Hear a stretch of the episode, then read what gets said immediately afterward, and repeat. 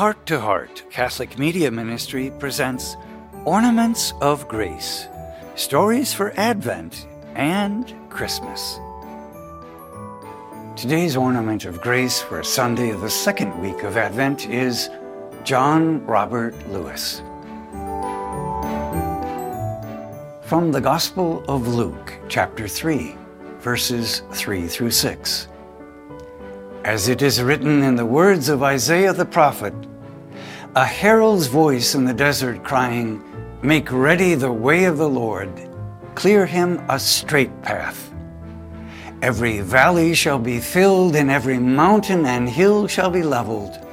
The windings shall be made straight, and the rough ways smooth.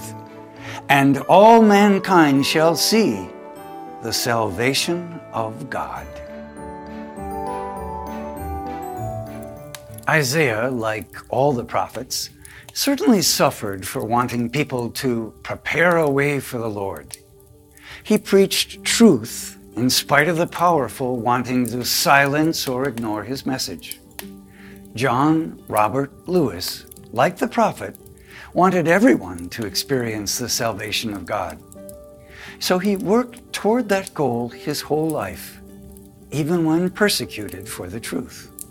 Born in rural Alabama in 1940, John Lewis attended a Rosenwald School, one of the many state of the art schools built across the South for African American students by Booker T. Washington and Julius Rosenwald, then president of Sears Roebuck. John, in recalling his school days, said he had a great teacher who encouraged him to read. He followed his teacher's advice and read as many books as he could find. When he was 16, he and his siblings went to nearby Troy, Alabama, to get a public library card. They were told the library was only for whites and were turned away. In the next few years, as he went to town more, he realized how segregated Troy was. In 1955, he heard Dr. Martin Luther King Jr. on the radio. He followed the Montgomery bus boycott later meeting Rosa Parks, who, by refusing to move to the back of the bus, played a significant role in that boycott. Lewis graduated from the American Baptist Theological Seminary in Nashville, Tennessee, and was ordained a Baptist minister. From there, he attended Fisk University, where he earned a bachelor's degree in religion and philosophy. Both were historically black colleges. While studying, Lewis became an activist for civil rights. He managed, with other students, to desegregate lunch counters in downtown Nashville. Lewis was arrested and jailed often, but he strictly adhered to nonviolence. During this period, John said it was essential to cause good trouble, necessary trouble, in order to bring about racial justice. In 1961, Lewis was one of the original 13 Freedom Riders, a group of both whites and blacks trying to desegregate bus seating in the South. He and others were brutally beaten. John was even in prison for his actions. Still, he persisted. In 1964, he launched a campaign to engage college students throughout the country to register voters in Mississippi. In 1965, John organized the Selma Voting Rights Campaign, along with the Selma to Montgomery marches to bring national recognition to the cause.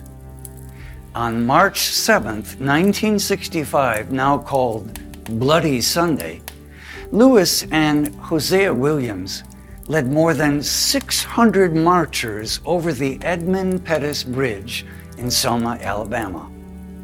When the group stopped to pray, they were attacked by state troopers who beat them mercilessly.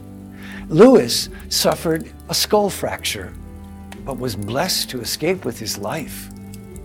John Lewis knew that laws needed to be just, and so he began a political career. Elected to Congress in 1986, he served the cause of justice until his death in 2020 at the age of 80. During that time, he tirelessly taught us how to make rough ways smooth and crooked ways straight in a non-violent way. This was John's way of preparing for meeting his Savior and for bringing others along with him. John Lewis is today's ornament of grace.